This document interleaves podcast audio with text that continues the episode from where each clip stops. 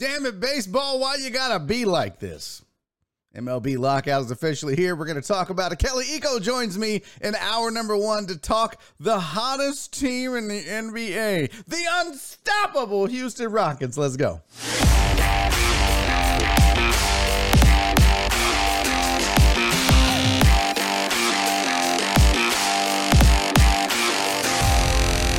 Live from the BiffNet Studios World Headquarters in Spring, Texas, it's Barry on Deck, hosted by former ESPN Houston radio host and stand up comedian Barry Laminack, starring Oliver the Cat. Written by Barry Laminack, produced by Barry Laminack, directed by, you guessed it, Barry Laminack, featuring sports, entertainment, special guests film sessions, and some drinking. Okay, a lot of drinking. Viewer discretion is advised. And now, here's your host, Barry Laminack. What's up, you damn dirty deckheads? Welcome to Barry on Deck. I am your host, Barry Laminack. Thank you guys for being here. December 2nd, 2021, and this is episode number 377. Barry on Deck is always Barry on Deck, brought to you by the AP Law Group. If you've been injured in an accident, don't be silly, don't be a dummy. Call the AP Law Group. 713-913-GO-AP or log into aplawgroup.com, whether it's an accident, wrongful death, whatever it is. Get those guys on your side. Gilbert and Arsha do a great job. They're going to take care of you. Hey, welcome to the program. We have much to discuss. MLB's got us uh, in our feels, I guess you could say. What up, Noakes? Good to see you, buddy. Uh, lots to get to. Still very sportsy. You know what I'm saying? Like, usually Wednesday, Thursday, there's like this lull in the week because you come off the weekends with Monday and Tuesday's Monday Night Football. And usually on a Wednesday and then into Thursday, there's a little bit of a lull, but not so much. There's a ton going on. You got MLB lockout. The Rockets are the hottest team in basketball. Okay, maybe not. Uh, all kinds of stuff going on. So we're gonna get to all of it. I promise you. Uh, a couple of show things to discuss before we get into it. Uh, once again, should be live on Facebook, facebook.com forward slash Barry on deck. I'm trying to check and make sure that that is the case. All my Facebookers out there, all one of you, Chris Reyes. I know Eric and some of you guys drop out, but I think Chris likes uh, being live on Facebook more. Yep, looks like we're live over there, so that's good. Uh, I got a bit of good news as well. If you are a live stream audio kind of guy or gal, last night, um, I figured out how to fix the Podbean.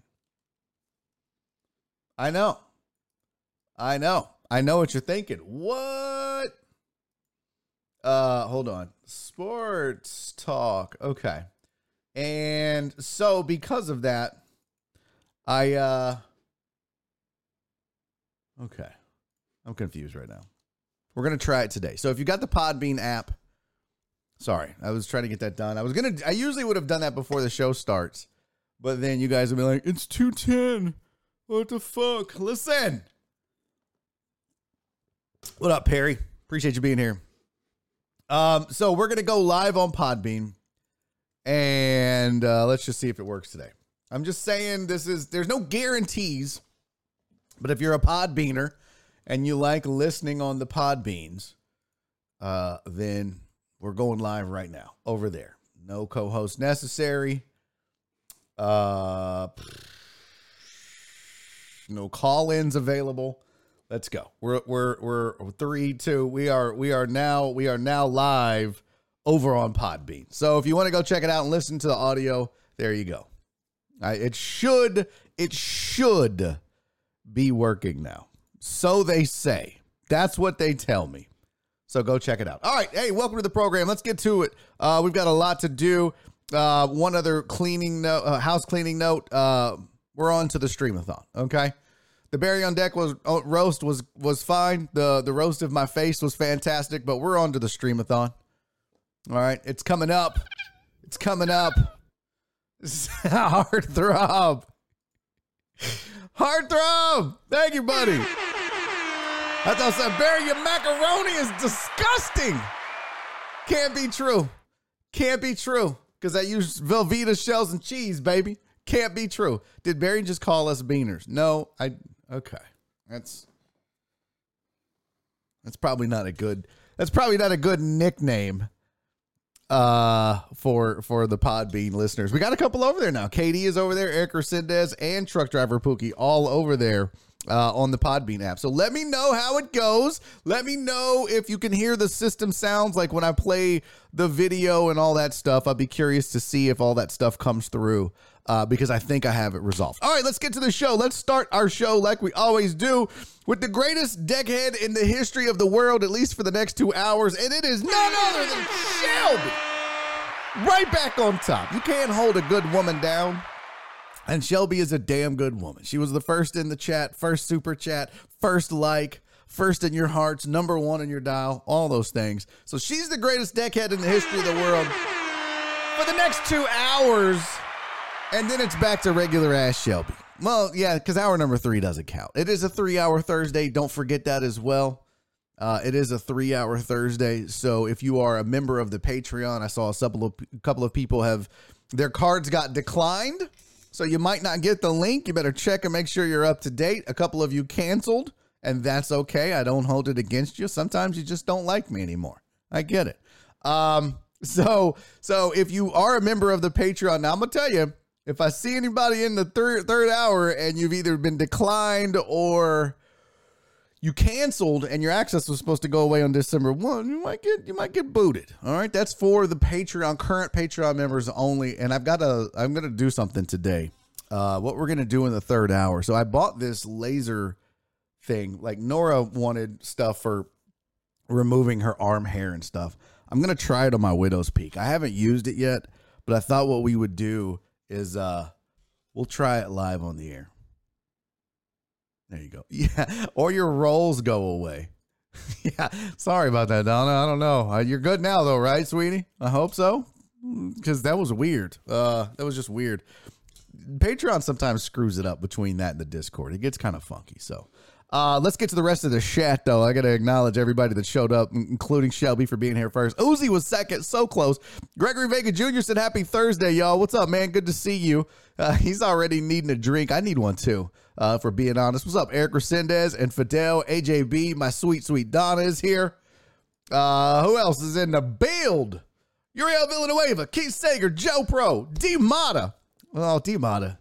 You don't ever forget shit. He's like, you owe us like two, three hour shows and a, and a, and a Saturday show. And, a, and a, I'm trying to work you to death and kill you. Uh, who else? Hey, Matt Poche. What's up, dude? John Dory, my guy, dude. I love that picture. I love that picture. That's so outstanding. Uh, truck driver Pookie, what's up, man? Good to see you over there as well. Crystal, what's up, girl? The score is 34 to 2 at halftime. Is there a mercy rule in basketball? Oh, Jesus. That's awful. Walt, what's up? Noakes, I got you already. Uh, Philip Barnard, what up, dude? Jen, how, good to see you, sweetie. Hey, Zeus, what's up, man? Jesus said, long time, no catching live show, and today is the exception. See you guys later. Drop a like. Hey, buddy. Appreciate you being here, Jesus.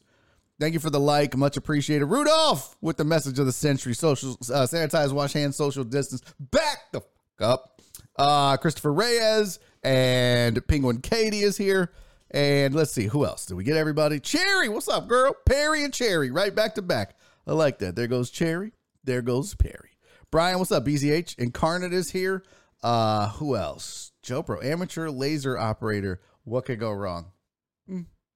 Bro, you're gonna fuck up a perfect hairline. No, my hairline's not perfect. I got that widow's peak, dude. We're gonna we're gonna get it we're gonna get it done. We're gonna do that in the third hour. That's gonna be a good time had by all. So stick around for me burning my forehead. Uh, more money, less games. Yeah, good job, Matt. That's exactly what they're saying. So, uh, uh oh, major XFL news today, bro. What is it, Noakes? Noakes covers the XFL. What's up, Alan? How dare you be late to this show? Uh, all right, over on Podbean, I've got truck driver Pookie, Eric Resendez, and KD and Chris Reyes. So forty, we got three people over there. Roger that. Good job, guys. And I don't know Facebook. We probably don't have anybody watching, and that's okay. It's we're all over the place. My buddy uh, Jesse Payton said he watched. My buddy Jesse Payton said he watched. So he said he liked it, uh, which was nice. Uh, all right, let's go. Tweet the show out. Let's get into it, folks. We got a lot of shit to get to. All right, your headlines of the day. Oh, that transition worked. I'm so excited about that. By the way, could you guys hear on the Podbean? Did you hear the little papers going by? Did you hear it? I'm trying to see if that worked. What's up, Jen over on Podbean and Keith Sager over on Podbean? I was seeing if you heard the intro to the headline. So if you did, great. Uh, Justin Reid expected to play for the Texans on Sunday versus the Colts. I guess he's out of the doghouse with David Culley for whatever he did. Uh, Antonio Brown expected to miss two more weeks at least with an ankle injury. So, uh, Bucs, I mean, look, they still got plenty of stuff over there. Was it Lawn Talk? No, that wasn't Lawn Talk. Nah, Notre Dame's, or excuse me, Red Sox send uh, Hunter Renfroe to Milwaukee and get back Jackie Bradley Jr. Hunter Renfroe kind of exploded uh, this year not in like like actually exploded, but statistically went off. So provides a little more pop to the to the Brewers lineup. Jackie Bradley Jr. going back home. I think some of the key in this too is the Red Sox obviously getting Jackie Bradley Jr. back for them is cool, but also they got a couple of prospects in the deal. And I think you're looking at the Red Sox trying to actually do some things and build up a, or rebuild a farm system as well. So they needed to. Uh, but Jackie Bradley Jr. going back home to uh, Boston. Notre Dame's Marcus Freeman, who is their defensive coordinator, is said to be the leading candidate to be the next head coach of the Notre Dame Fighting Irish. I have also heard Fickell's name being thrown around in Cincinnati. I think those are your two leading candidates. The crazy thing is, is that Marcus Freeman was Fickell's uh, defensive coordinator in Cincinnati before he went to Notre Dame. So look for the, one of those two guys to end up being the actual uh, the actual, let me put this over here. This is much easier. The actual uh, and final head coach of the Notre Dame Fighting Irish. And uh, lastly, college football playoff board was unable to decide on expansion. You know, they've been talking about should we go to six teams or eight teams or 12 teams or what should it be? They're going to resume talks in January. That's going to happen. We just don't know when. But it's, I mean, look, it's, it, to me, it's, uh, it's a it's a foregone conclusion. It's more games, it's more money. They want this. Trust me. Now, got the headlines out of the way.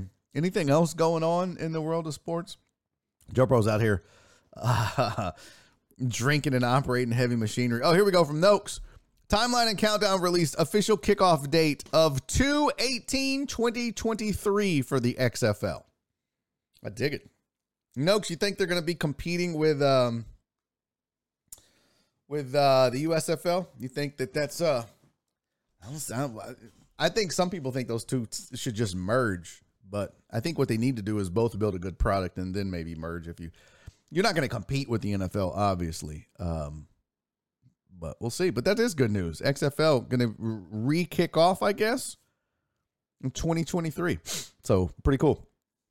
I thought that was the intro for Lawn Talk. What? No, that's the head look. That's the papers on the press. Lawn Talk is this. Lawn Talk is right here. This is Lawn Talk. Can you guys not tell the difference? Can you guys not tell the difference? Huh? Huh? Just shit together, people. How do you not tell the difference between the two? It's so super easy. Uh, I guess I should have my own Hey, shush. What are you doing over here? What the? shut up.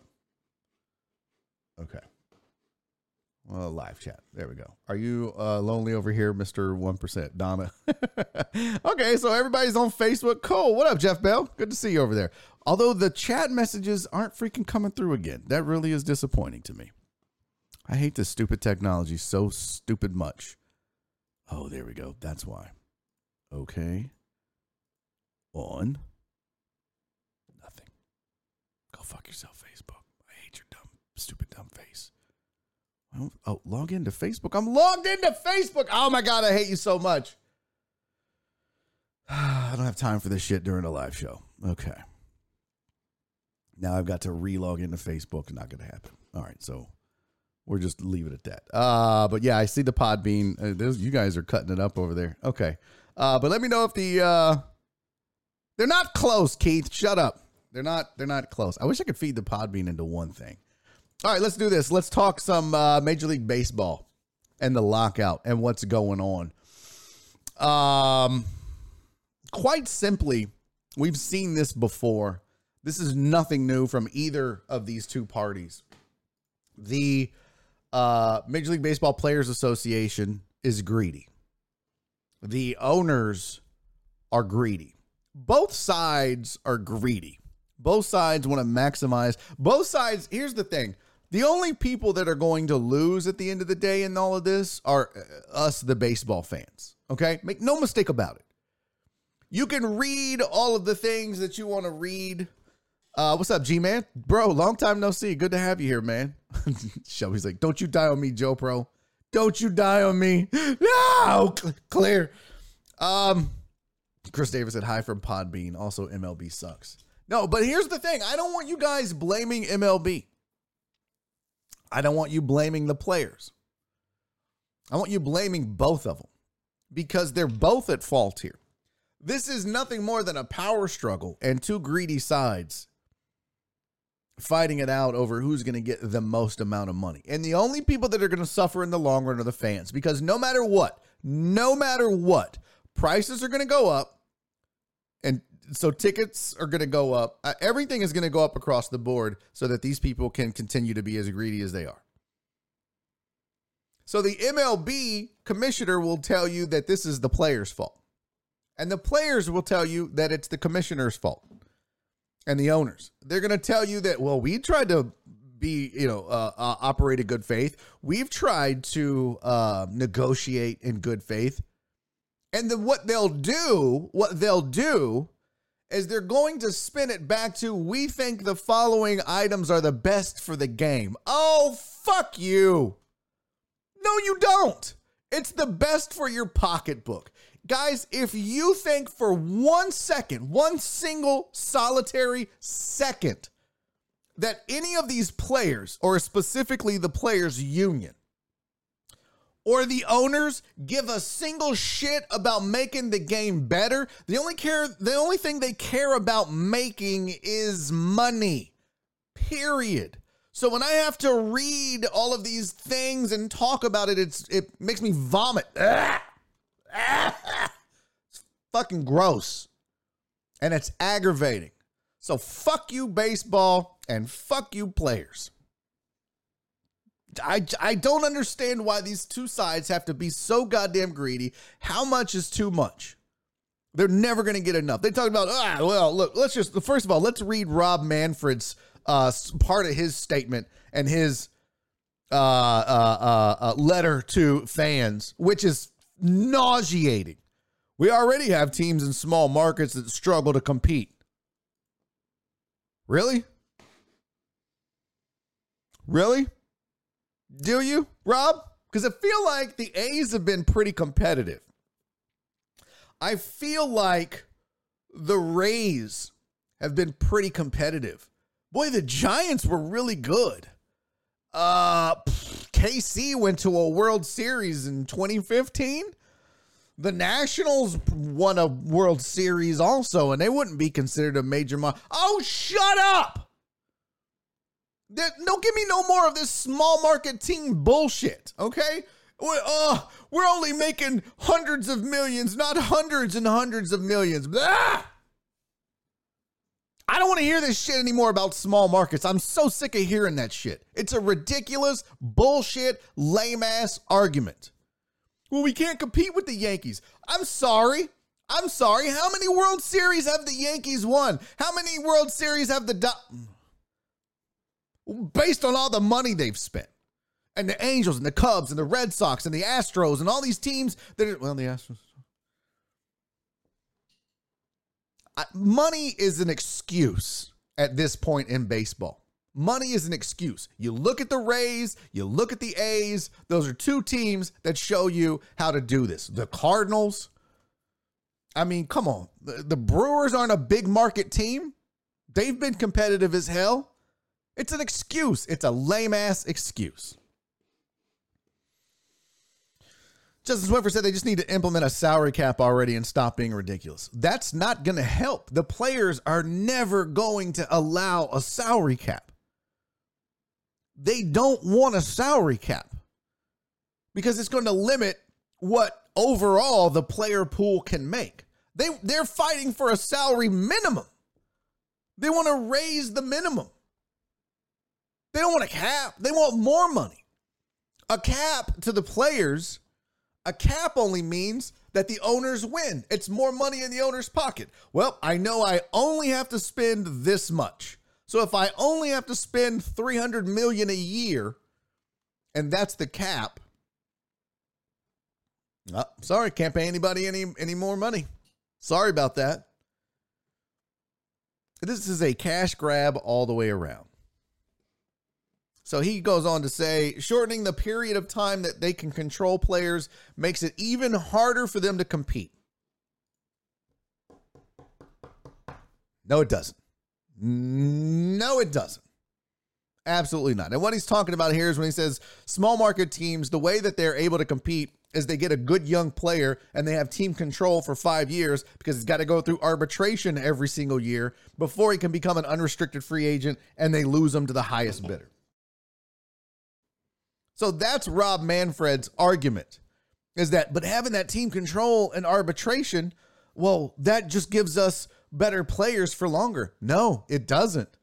It absolutely doesn't. What it gives you is good players for little money. That's the catch here. That's the trick.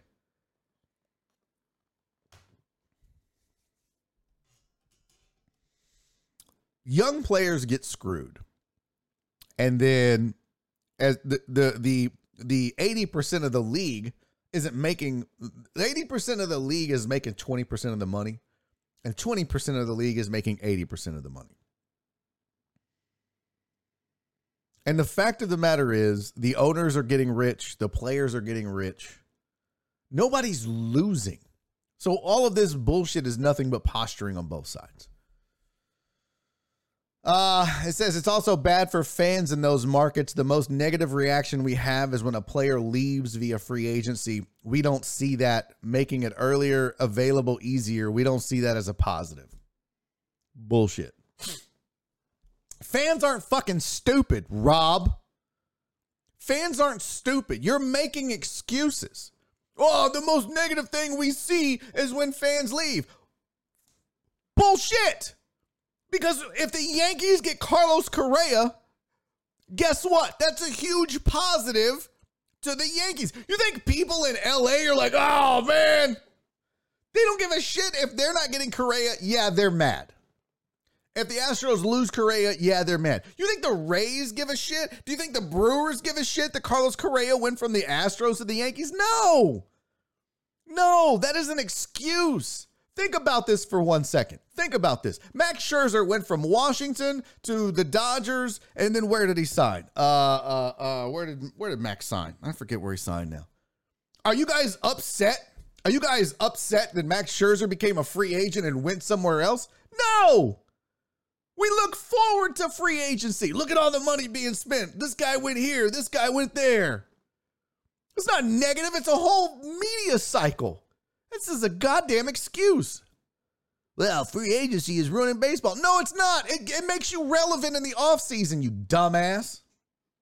So that was Rob Manfred's bullshit quote. Well, one of them. His whole letter was just full of bullshit. That's right, Justin. Thank you. The Mets. Yeah, I'm sure Mets fans are just so negative about getting Max Scherzer. Oh, they're just pissed. Oh, I'm sure Angels fans are just distraught over Jacob DeGrom becoming an Angel. And boy, don't you know Royals fans are mad about both. No one gives a shit. Walt said fans are pretty dumb. See Total Dallas. Most fans know that this is the game. Rob Manfred's out here trying to act like we just learned what free agency is. What? You mean people get to choose where they work? this is so negative. We're not idiots. We see free agency in every single sport that we pay to watch. We're not stupid. Just angers me. So here was the Major League Baseball Players Association's uh, statement. Major League Baseball has announced a lockout of players, shutting down our industry. This shutdown is a dramatic measure, regardless of the timing. It is not required by law or for any other reason. It was the owner's choice, plain and simple, specifically calculated to pressure players. I don't know why they capitalized players into relinquishing rights and benefits and abandoning good faith bargaining proposals that will benefit not just players, but the game and the industry as a whole. Bullshit. Bullshit. Bullshit. The players' union is the most powerful union in sports, and everything they do is driven by the dollar. Everything they do is driven by the dollar. So to sit there and say that uh, th- this they tried to negotiate in good faith that would benefit not just the players but the game and the industry, I'm sorry. Sorry, players. No one gives a shit. We know you're not negotiating to benefit the game. You want to benefit the game? Lower the fucking ticket prices, which means you got to take less money, which means the owners have to make less money. Nobody's doing that. So unless you're planning on doing that, all this bullshit, pitch clock, speed up the game, service time, no one gives a fuck about that. Fans don't really give a shit about service time. Die-hard, nerdy baseball fans care about service time. When you when guys like me, dorks, nerds, and idiots like me, that are like, well, you know, he's got two more years of arbitration, which, boy, I hope they get a good number for him. But statistically, he's probably going to make a little more money than he did before. But maybe if they treat him well, he'll want to resign. But most people, most cash that just watch, don't give a fuck that Alex Bregman had two years left of service time when he renegotiated with the Astros. They don't give a shit. You guys are so full of yourselves, players. So full of yourselves. So they go on to add these tactics are not new. We've been here before, and players have risen to the occasion time and time again. Your salaries rose guided by a solidarity that has been forged over generations of being unnegotiating assholes. We will do so again. It's going to be a long winter. I'm just translating for you here. We remain determined to return to the field under the terms of a negotiated collective bargaining agreement that is fair to all parties and makes us more money than we made in the last CBA. Also, it provides fans with blah, blah, blah. We don't really give a shit about that last part. We don't mean it but provides pan- fans with the best version of the game we love? What does you making more money have to do with providing the best version of the game that we love? That's the thing I don't understand about this. What, what if Jim Crane is making an extra 100 million a year and Justin Verlander's making an extra 20 million a year or, or, or, 2 years or who gives a fuck? What does that have to do with baseball on the field? Nothing. Nothing. Meanwhile, meanwhile, you got minor leaguers over here eating fucking peanut butter sandwiches, traveling on Greyhounds next to crackhead and meth dealers, fucking living out of suitcases and squalor, 15 to a hotel room. We want to do what's best for baseball. No, you don't. No, you don't.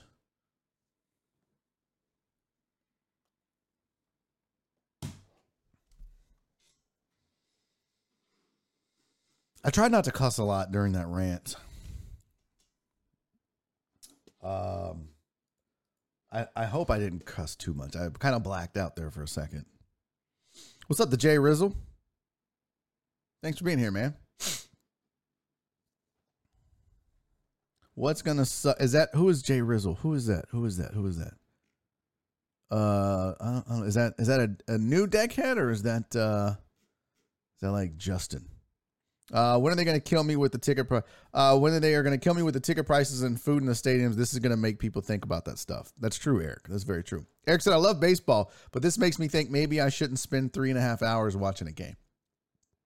That's my whole. You guys, Eric is a huge baseball fan. He knows his shit. He knows baseball. He loves baseball. I love baseball. And when you see shit like this, it's disgusting no fan looks at one side or the other and goes, "Oh yeah, yeah, yeah." I mean, no, no smart, self-respecting fan. We look at this and go, "Fuck that side" and "fuck that side." Excuse my language. It's pretty disgusting. It's it's pretty bad. So, um, there's your there's your, and we talked yesterday about the sticking points. Some of these things the the some of the things that were on the table. Uh, let me see. I, I think I have that slide still saved somewhere, just in case you needed a refresher. Headlines roast. Good deeds. Nope, that's not it. MLB lockout. There we go. So this was what's on the table. Some of the things that they're that they're negotiating, just in case, just so you have the full picture here. Uh average player salary decreasing, service time manipulation, tanking, more money for younger players, NBA style draft lottery, expanded playoffs, and a lot of that stuff is coming from the players. But a lot of that stuff the owners are fighting because it means less money in their pocket. So uh, Jay Rizzle over there on the uh, Podbean said, just somebody that's been listening to the show for a while and finally got to catch it live. Like what you do, man. Hey, I appreciate that, man. Thank you, Jay Rizzle. Much love, homie. See, I'm glad I fired up the Podbean. Got somebody in here uh, uh, able to catch it live, so that's a good thing. Smart people, not Clarence. Boy, Chad is feisty as shit today. What's up, Jose? Uh, conversational blackouts are good. Let me know when you're invested in your thoughts. Rock on. Oh, lets me know. Yeah, thanks, Jose. I appreciate that. I uh baseball's so full of shit. So I I, I want you guys to know that all of this is smoke and mirrors because both sides are just trying to line their pockets. So I won't belabor the point here. No pun intended. But there's your there's your update on the MLB lockout. Now, one other report that came out um, from Major League Baseball. Well, I don't know who did the report, but there was a big story that came out that baseball used two different types of baseballs last year. One weighed more than the other, didn't bother to tell anybody. It's a pretty big deal, folks. You're basically manipulating the game. You remember you remember Deflategate? You remember how big of a deal that was because Tom Brady had a little less air in the ball, able to get a little better grip on it and able to hold All, you don't think different weighted balls is going to make a difference? Um, it says back in 2018, Major League Baseball purchased Rawlings, the manufacturer of the baseball used in today's game. So now they make their own baseballs. All right. Let me pull up the, I'm going to pull up this article for you. Let's see. Resize scene here. Boom. Uh, zoom out. There we go. Uh, so this was the whole story there, but it says uh, a physicist who specializes in sports dissected and measured a number of baseballs during the 2021 MLB, MLB season. Willis um, Wills found some of the balls had lighter cores, which MLB promised to use during 2021 season to curb offense. Others were heavier and had the same properties as balls used in previous seasons when the league's home run rate exploded. Uh, here's a quote. You know, send a bouncer baseball. Uh, you know, send a bouncier baseball, lighter baseball, whichever flies more to a primetime series. Then uh, he suggested send more dead balls to Texas versus Seattle, or you know, Detroit versus Kansas City. No one's going to bat an eye. I don't know. I'm just telling you, if this is happening, then um, it is manipulating the game. It is changing the rules. And then uh, this is pretty funny, but uh, Pete Alonso, tell me, uh, Podbean, tell me if you can hear this when I play it. Hold on here. Let me play the system audio.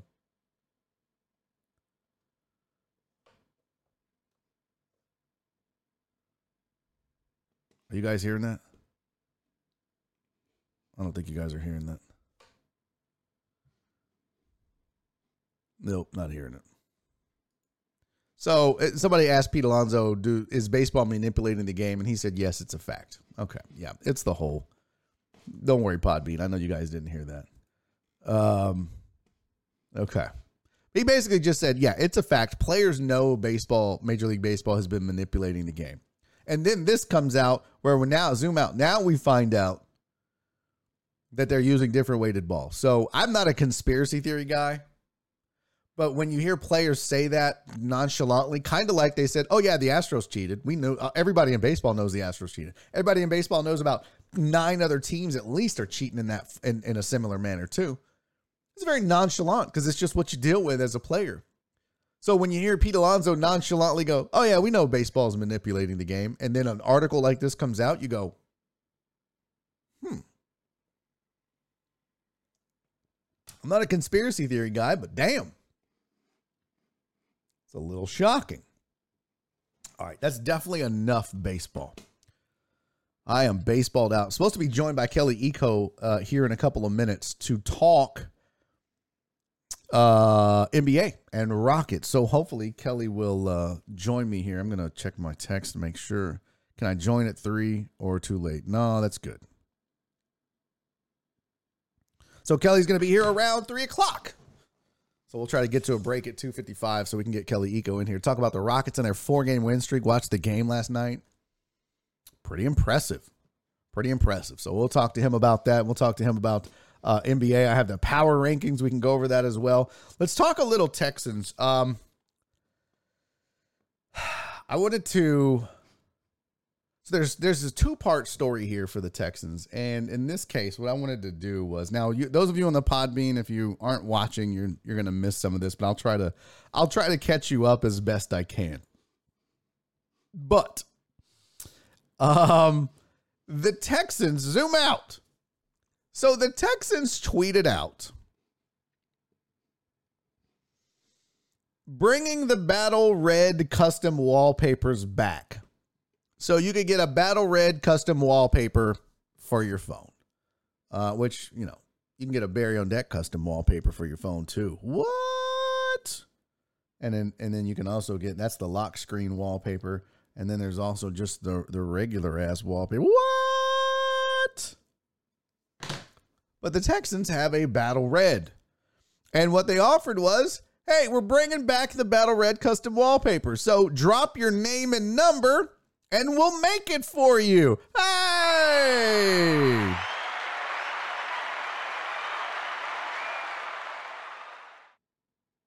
Okay. Um so I'm expecting to see a lot of, you know, Texans fans start tweeting it out. Oh no. So the first the first reply was John Davila. First name Fire, last name Jack Easterby. Number one, as in this should be the number one priority. Thanks. I love this so much. Why didn't I like that sooner? Uh, for anyone who wants it, Fire Easterby six six six. Guys, this went really bad really quickly for the Texans. Uh, Bobby Beats. Oh, fuck, Robert. I'm so embarrassed for you. Sell the team now. Number one, Debbie the Texans foul. Get a life, Debbie. Fire Easterby 316. Toro number one, please. Vomit. Uh sell the team number 22. So sell the team in 2022. Uh sell the team number 69. This is just just hilarious. Y'all got any more of that culture? sell the team number 22. Figgy Fig. 610 wants in. Well, I guess I'm not cool enough for one. Sorry, Figgy Fig. Uh, Watt 99, Fire Easterby number one, Hopkins number two. Guys, this this did not go well at all for the Houston Texans. Like, oh my god, people didn't give a shit. They finally got one. They finally got somebody that was serious. Lauren Walker was like L Dub number six. They're like, oh, thank God. One person that took this shit seriously. Look, somebody's like, I got you, fam. Fire Easterby. This is so great. Sauced Jimmy didn't get one. Coronel 917 didn't get one. This is so funny. Oh my God. I mean, they just, their own Twitter. Where are you at, CC? Where are you at? Oh, you're in. uh Are you in uh Nolans? Oh, you traveled right for the for the for the Cowboys game. I think CC did travel for the Cowboys game, guys. I'm pretty sure. Isn't that correct, CC? CC, I think, went to Nolans. Chris D said on Podbean that this Texan social media is probably getting chewed out. Why though? Like it's not their fault that the fans are sick of their shit. How is that their fault? Somebody was even making one. I saw one I wanted to show you. One guy was like, I got you, fam. Uh he made his own. Hold on, where is it? Why is this why am I ball god? Why am I having to watch or do show more replies? This is ridiculous. somebody wanted Rico Suave 18. Garcia. Like where there was one where somebody was like, I got you, fam, and he made it himself. Uh, I can't find it. Um let's see. Uh Oh, look, Incarnate says easy good luck this week. Okay, I was trying to find the one. Oh, oh okay. Uh yeah, I can't find it anymore. But that didn't go well for the Texans. And then, and then, yeah, we got time for this. And then there was this. So, Battle Red blog. Pull this up here. So, Battle Red blog did a post and it said why you should trust Jack Easterby. Answer you shouldn't. Uh, first of all, I didn't realize his head was shaped like that. He's got a very peanutish head shape. Uh, let me get over here to the. I wanted to zoom in on the picture, like open the image in a new tab. Like it's a. I mean, I'm not trying to be an asshole here, but the the it's not a it's not a normal shaped head, really, it, right? Like I mean, it's it's got a few. It kind of looks like 290 in a way, right? Like, I mean, there's a lot of potholes, and that's mean. That's not nice, Barry. We don't talk about people's appearance like that. It looks like an asteroid a little bit. No, this okay. We're not going to turn this into the roast of Jack Easterby's head. That's not going to. We already did that. Uh, but anyways, so this was the whole article that they wrote, which is pretty damning. Now stick with me here for a little while because I think this is important. And, and so they wrote, Battle Red blog wrote, despite the mountain of evidence that Jack Easterby has negatively impacted the Houston Texans, uh, the team president and de facto owner Cal McNair is still drinking the Easterby flavored Kool Aid. So Stephanie Stradley said, "The best I understand, there is uh, there is hurt internally that insiders, outsiders don't see Jack Easterby as a football person. He's not a football person. It said that sh- people should ignore everything weird or against their football sensibilities and trust them because Belichick did without context of our own experiences. And then they went on to point out that Belichick said, quote, Jack's not a personnel person. No. Uh, it says when Easterby arrived on the scene, the Houston Texans were a perennial AFC South champ. Since Easterby's arrival, many key players have left the team, with their leaving having direct connections to Easterby. And then they go on to list the names. Star players who have left the Texans since Jack Easterby arrived. DeAndre Hopkins, Jadeveon Clowney, Tyrann Mathieu, Will Fuller, DJ Reader, Kareem Jackson, Deshaun Watson, technically still on the team, Whitney Mercilus, Benardrick McKinney, JJ Watt, Justin Reid, leaving the team in three, two, Houston Texan coaches and uh, staff who have left the team since Easterby, uh, since the Easterby effect kicked in. Amy Palcic, who was the VP of Communications, highly regarded. Also, somewhat liberal. We've talked about Andre Johnson, uh, who was an advisor to the head coach. Jamey Rootes, the team president, and uh, Brian Cushing, an assistant coach. Adam Schefter even talked about it in this tweet right here. Texans fired VP of Communications Amy Palcic, telling her she no longer has a was a cultural fit. Per sources, Palcic was the first and only woman to have full PR responsibilities for an NFL team. She's the winner of the 2017 Rozelle Award for the best PR staff. She's widely respected. Andre Johnson, you know that tweet by now. Star players who have joined the Texans since Jack Easterby arrived Brandin Cooks and Laremy Tunsil and both were via trades. Texans coaches and staff who have joined the team since the Easterby effect kicked in. David Culley, Lovie Smith. One of these things is not like the other. Uh, it says, looking at these two lists from both sides, it's hard to understand why anyone would believe that Easterby is improving the Texans. I mean, what player doesn't dream of playing for tens of thousands of empty seats? And this was Nick Scurfield who tweeted out a picture of the thing. And then Stephanie Stradley had this tweet, which it says, This was on November 28th. So this was the last game that they played here in town against the Jets. This is pretty damning, folks. Pay attention to this if you're watching.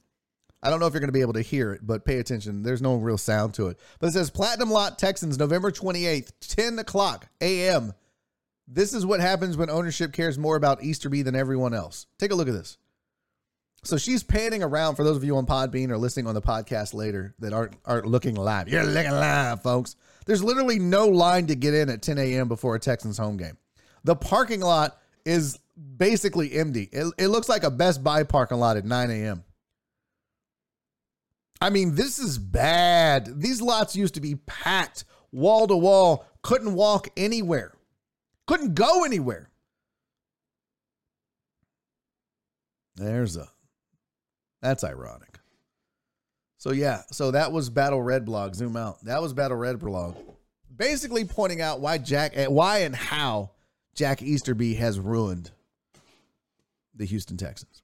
Uh CC, thank you for the super chat, sweetie. She said here in the Big Easy being big and easy. Go Cowboys. Oh, CC, you are too goddamn funny. I swear to God. Uh, love you, sweetheart. Be safe out there. Be careful out there, CC. People get crazy in New Orleans.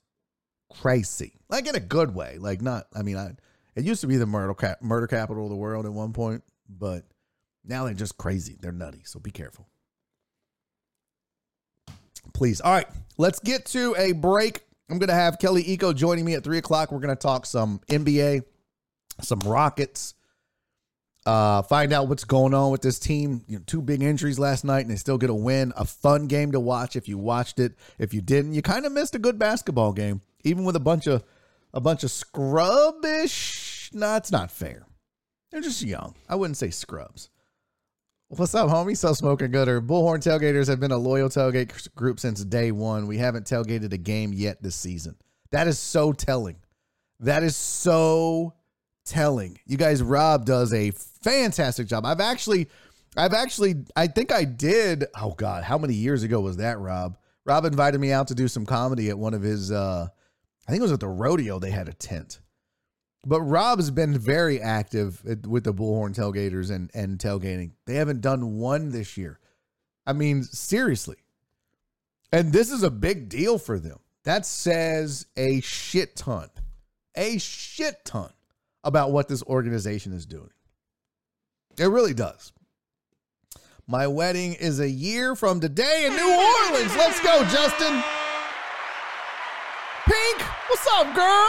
Pink Valkyrie said, uh, sad Texans are, are known to have some of the best tailgating experiences in the league. Well, you saw it. That was 10 a.m. 10 a.m. That place is usually packed at 10 a.m. Yes, that is Rob Arocha. If I said that right, Rob, I'm sorry if I didn't. Uh, y'all see the video of the kid getting sucker punched after a basketball game in the good game line? I did see that. I did see that. I kind of wanted to do a film session because it was, it was a good right hook, man. Really good right hook. Uh, Jose said Tyrann Mathieu was a Texan. Hmm, I don't remember. Yeah, yeah. Hmm, he sure was. Uh, all right, Jose. Uh, wait, what happened? Okay. Yeah, Jose, stick around. Everybody, stick around. We're gonna take a quick break. Not not a full five minutes. Just gonna go to three o'clock. So maybe a four minute break. I'm gonna go pee real fast. Uh, maybe get a get a a refill on the diet coke. You do the same. All right, stick around through the break. I know you. A lot of you guys, if there's not activity on the screen, you leave. Don't be a raggedy bitch and leave. Um, wait, what's going on over here on the Facebooks? I don't think anything. All right, so we'll be back right after this. This is Barry on Deck. I'm your host, Barry Laminack. Stick around through the break. More right after this, including Kelly Iko talking rockets. Stick around.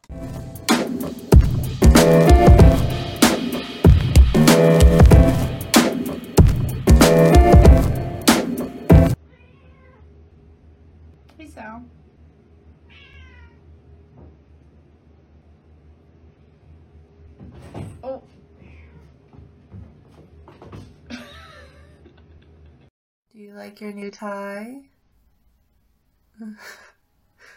it makes you look very handsome.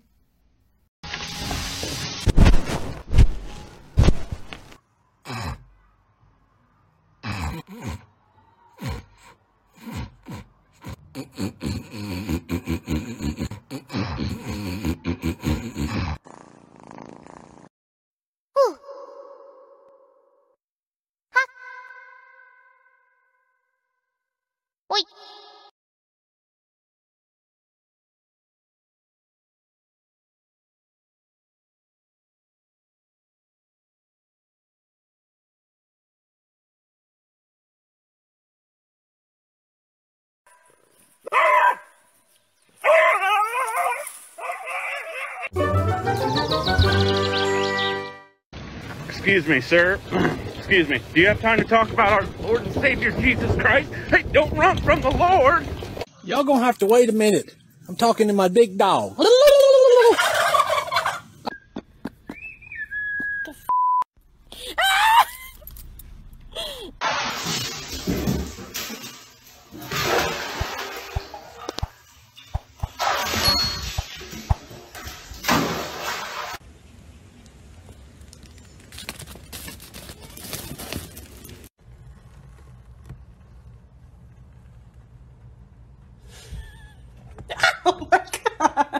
Sometimes we throw shit at Kevin. Who's Kevin? Kevin!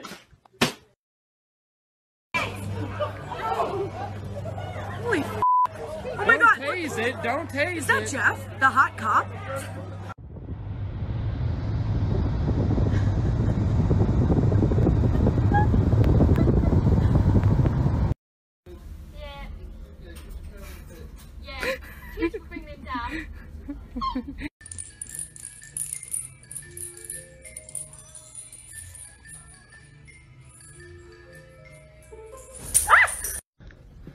Eat that.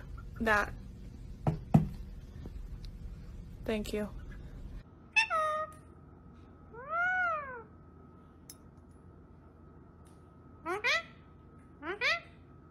Ooh. Sit back, sit back, sit back, sit back. Sit back. Back, back. Oh no!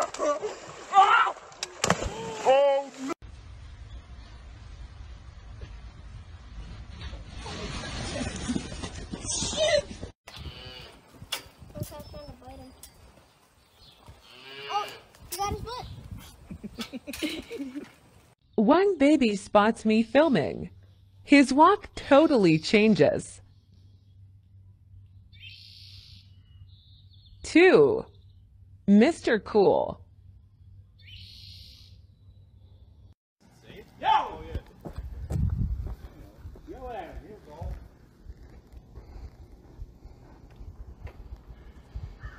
Barrack bites you, boy.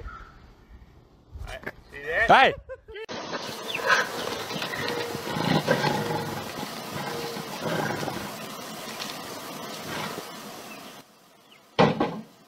How many don't flood the house? Oh my god! Cookie! Cookie, no! No, Cookie, you're gonna drown! No! Come here! No! Stop! Ah! No! Get out of the bathroom!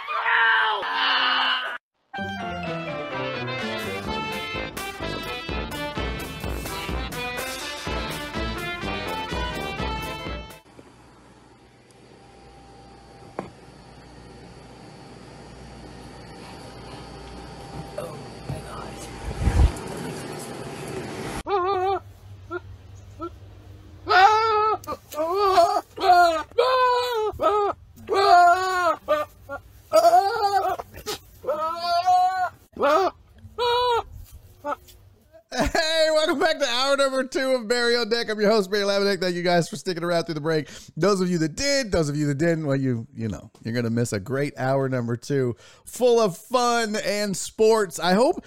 Uh, question for you guys on the Podbean app.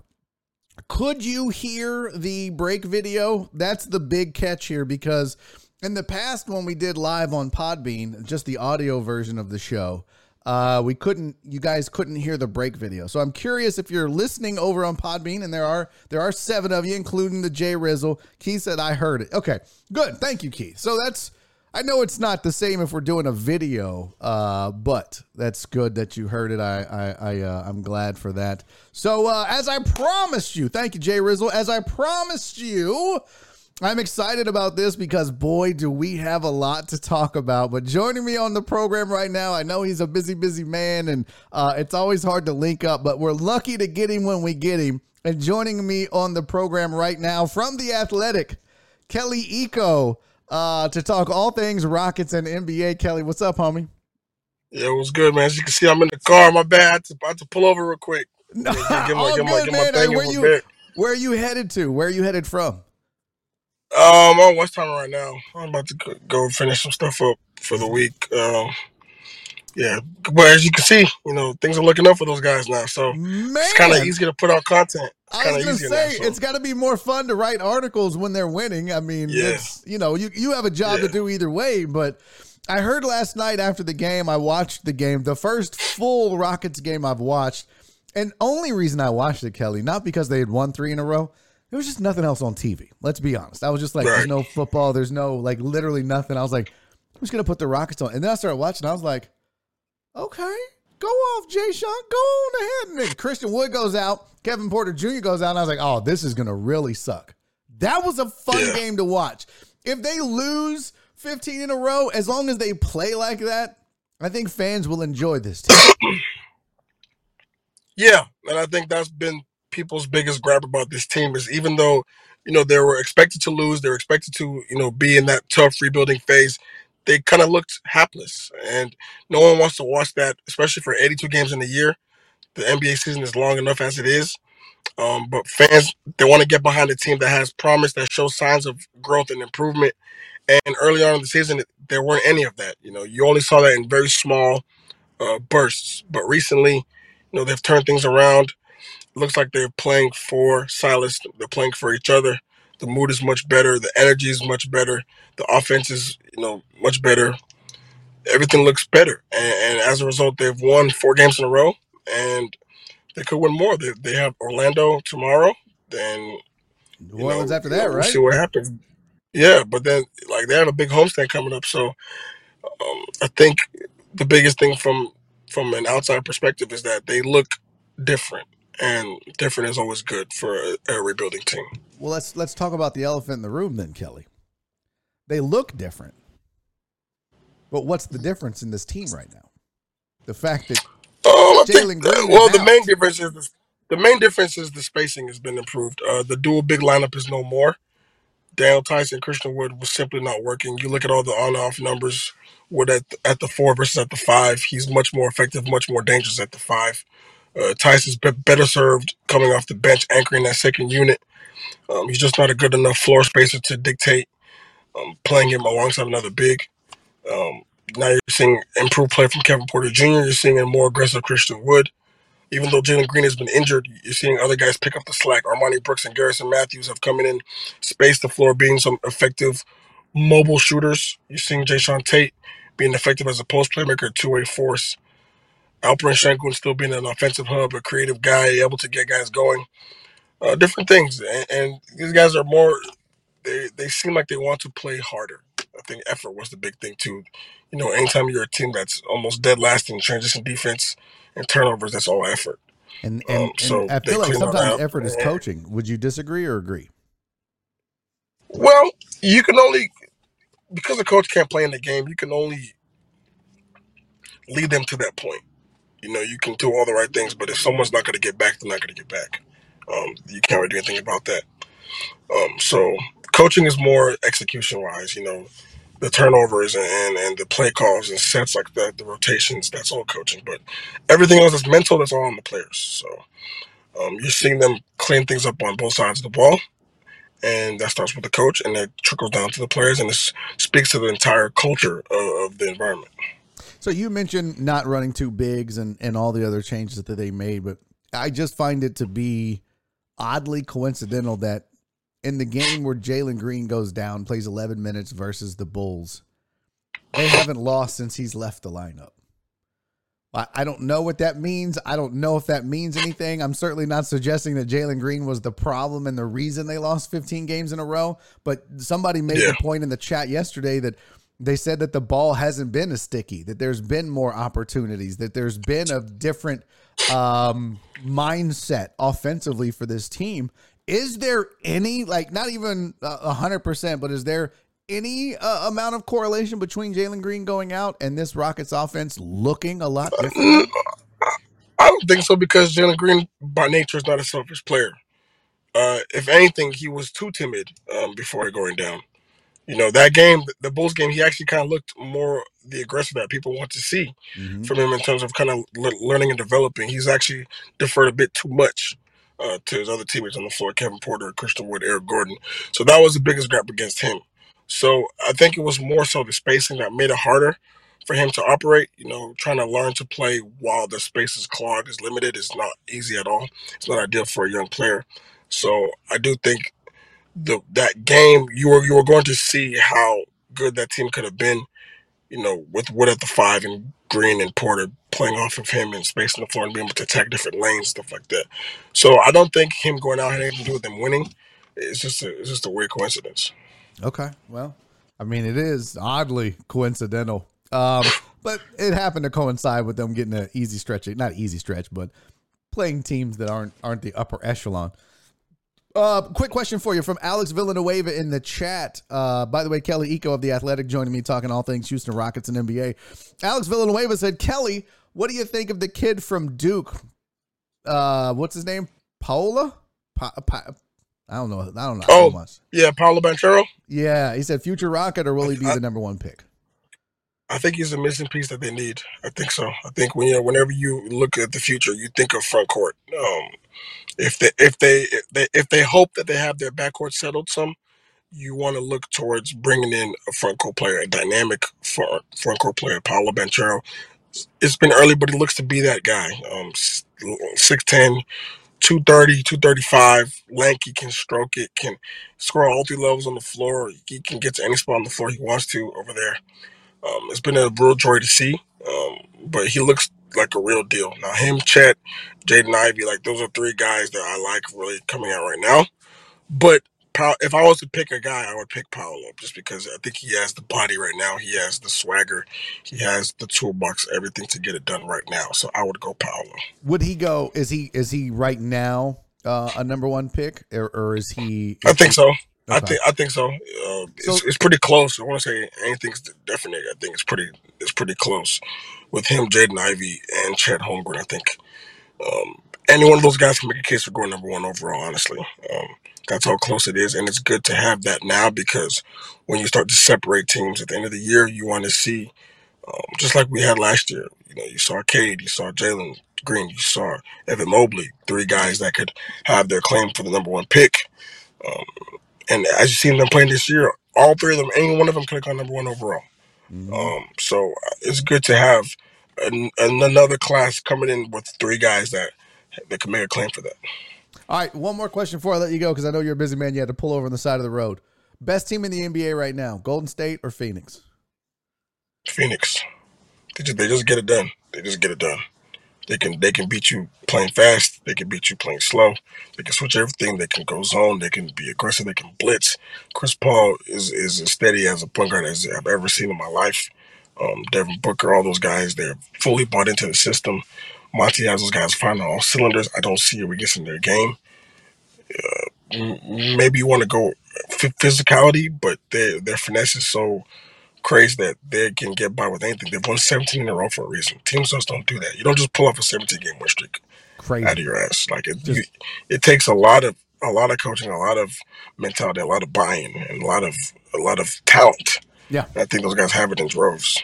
Remember when uh, Chris Paul was left for dead? when he got shipped to OKC, everybody was like, "Well, he'll just play out If his." they, if they if they if they can have one if they can have one back, uh, yeah, yeah, Holy you shit! know the story.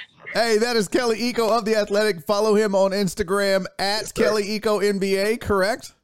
Yeah, yes, oh, sir. I was supposed yes, to put that on the screen. I didn't do that. I gotta, I gotta make a note. I gotta That's get all your good. It's all IG on the good. screen at Kelly Iko At you- NBA. At least you got the black the black ball in the background. That's right. background, You're the only like one. that. That's like that. That was the first graphic I ever made for this show, Kelly.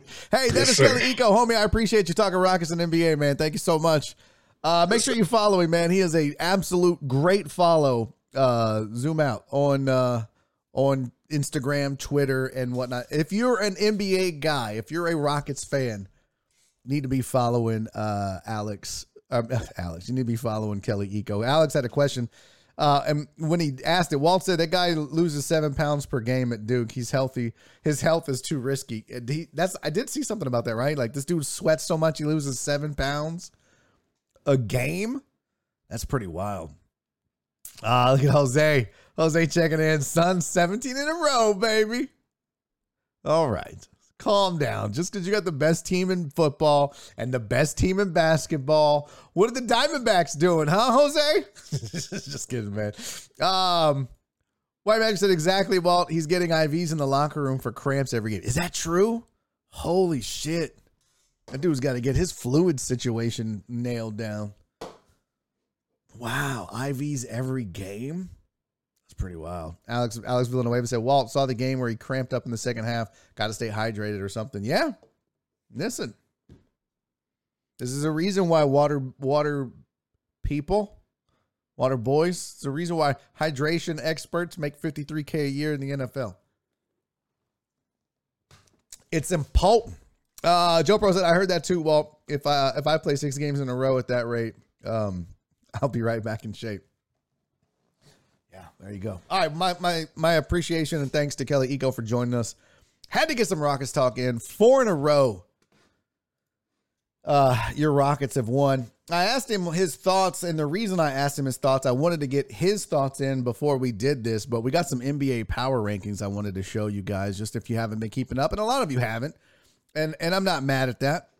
I don't watch a lot of basketball. I've watched, I mean, I, I maybe watched a half here and there of the Rockets, and it was so bad, it was unwatchable. At full strength. Last night was a fun game. When you saw Mario Elie and Clyde, uh, or excuse me, Calvin Murphy, so excited after the game, you knew that was a big win. That might be a, a good, um, I mean, that was a good win for the team. You heard, I think, I don't forget, I forget who it was, but somebody went up to Jae'Sean Tate afterwards, 32 point game, and they told him, You're a dog. Like, you're a dog. And he was. He played like a dog. He played big uh, getting to the rack. Like it was, it was, a, it was a fun game to watch. If the if they could put to uh, put and turn in performances like that every night, win or lose, I'd watch Rockets basketball all the time. But gonna have to do better than than what they did the first, you know, fifteen plus games of the season. Um, my man said he needs Pedialyte on the on the side. He needs a, he needs an inch of water every day. He's like the grass. Very good, very good. All right, here's your uh, zoom out. Here is your NBA power rankings according to ESPN. At least they've got the Warriors one at 18 and two, and they've got the Suns two at 17 and three. Fact of the matter is, though, they just played each other. Phoenix beat the Warriors 104 to 96. Didn't watch it. No idea. Um but I mean, head to head, you would think that that would move the needle enough in the power rankings. Not so. Chris Paul 15 points, a plus 21 while on the floor, 11 assists. I mean, he does it all. He's an absolute stud, man. An absolute stud. Uh, so there's your Warriors one, Suns two. The Brooklyn Nets are three. The Milwaukee Bucks are four. The Miami Heat are five. Utah Jazz are six. The Bulls are seven. Washington Wizards are eight. Dallas Mavericks are nine. And the Charlotte Hornets are 10. Just keep going here. Clippers are 11. Sixers are 12. Hawks 13. Knicks 14. Blazers 15. The spicy Nugs, you'd have thought that, boy, they, they've kind of fell off a little bit here. Uh, Nuggets are 16. Celtics are 17. Lakers are 18. What? What? Exactly. The quote was, I mean, it ranks right at the top with any other challenge I've had in my career, LeBron says, of the Lakers season after Sunday's win over Detroit, which actually brings out the best in me. I love that. Well, we're going to find out, LeBron. Stop throwing pe- people out of the game. Uh, Timberwolves 19, Cavs 20, Grizzlies 21, Pacers 22, Raptors 23, Kings 24, Thunder 25, Spurs 26, Pistons 27, Pelicans 28, Magic 29, and the lowly Houston Rockets are at 30. Now, the Rockets are going to mess around, zoom out, cost themselves some ping pong balls if they don't get their shit together. I want you to play good, Rockets, but I don't need you to win. All right, this is the NBA. Even more so than in the NFL or anywhere else, the number one pick matters so much. I'm gonna need you to get that number one pick. Okay. Um. Why Magic said the Suns can't beat the Warriors in a seven game series, and that's all that matters. I don't know about that. Uh, Suns play Golden State on Christmas again. That should be good. Now that will be good, and and then it'll, it'll, it's a great way to kick off the NBA season. Y'all remember when James Harden was a thing? Huh? I never heard of it. My favorite line from the movie, um, Red Dawn. I never heard of it. Uh, so there's your there is your oops. There's your NBA power rankings. Uh, there was one other thing. Oh, this is what I wanted to get to. Matt O'Shea. Who? By the way, nobody. Okay, good. Katie, I was I was hoping you guys could hear. I didn't want to interrupt him during the interview, but I was hoping you guys could hear Kelly's interview on Podbean. If you could hear his interview on Podbean, if you heard the break video, that means that means that I have resolved the uh the issues. And from now on, we'll be live on Podbean every day. So that will be another option for you guys um, on uh, to listen to the show. So I'm going to tweet it out live audio only version of Barry on deck here. Cool. So it's working. So staying up till four in the morning to make that happen was a good thing. Oh, also by the way, I wanted to share with you guys. Oh, you know what? I'll do it in hour number three. I don't want to. I don't want to do this here. I want to talk some sports and some non-sports. We got some other things to get to, but uh, it involves the logo change that we talked about. Um, I did some designs just messing around, and then I found some ideas that I sent to the logo designer that I've uh, hired uh, to possibly do a redesign of the logo. So uh, I'll share all that with you in hour number three. By the way, don't forget it is a three hour Thursday. There will be a third hour of Barry on deck. Uh, I'm going to uh, uh, laser my uh, Widow's Peak live on the air. I don't know how this is going to go. I've never used this stuff before. I don't know if I'm going to electrocute myself or not. Uh, but we'll do that in hour number three. We'll talk about the logo a little bit, and uh, of course, some other things that I have planned for you. Um, and if you want, if if you if you are not a member or you don't know uh, how to become a member and get that hour number three, just go to patreon.com forward slash Barry on deck. You sign up, you support the show. It's super easy to do. Patreon.com forward slash Barry on deck is the only way to be able to get the third hour of the show on Thursday. And if you have already canceled, you won't be able to, to watch. Um, unfortunately, if your card was declined, you're not going to be able to watch. I uh, got my cat eye on you. If you somehow get someone sneaks you the link, Jen and I know. That's for the Patreon members only. Uh, so that'll be fun. We'll we'll have a good time there as well. Um, Matt said, "I thought you had that laser professionally." Well, no, Matt, I, I did. It started it, and then the pandemic hit. I had gone to like two sessions, and then the pandemic hit, and then I got laid off and wasn't going to keep paying, and I couldn't even go. Like you, they, they, wouldn't even let you. They closed down. And then when it came back up, I was like, "Well, too expensive to keep paying to go." Um, and so Nora found one of the at-home laser kits, so that she could use on her like arms and legs and stuff.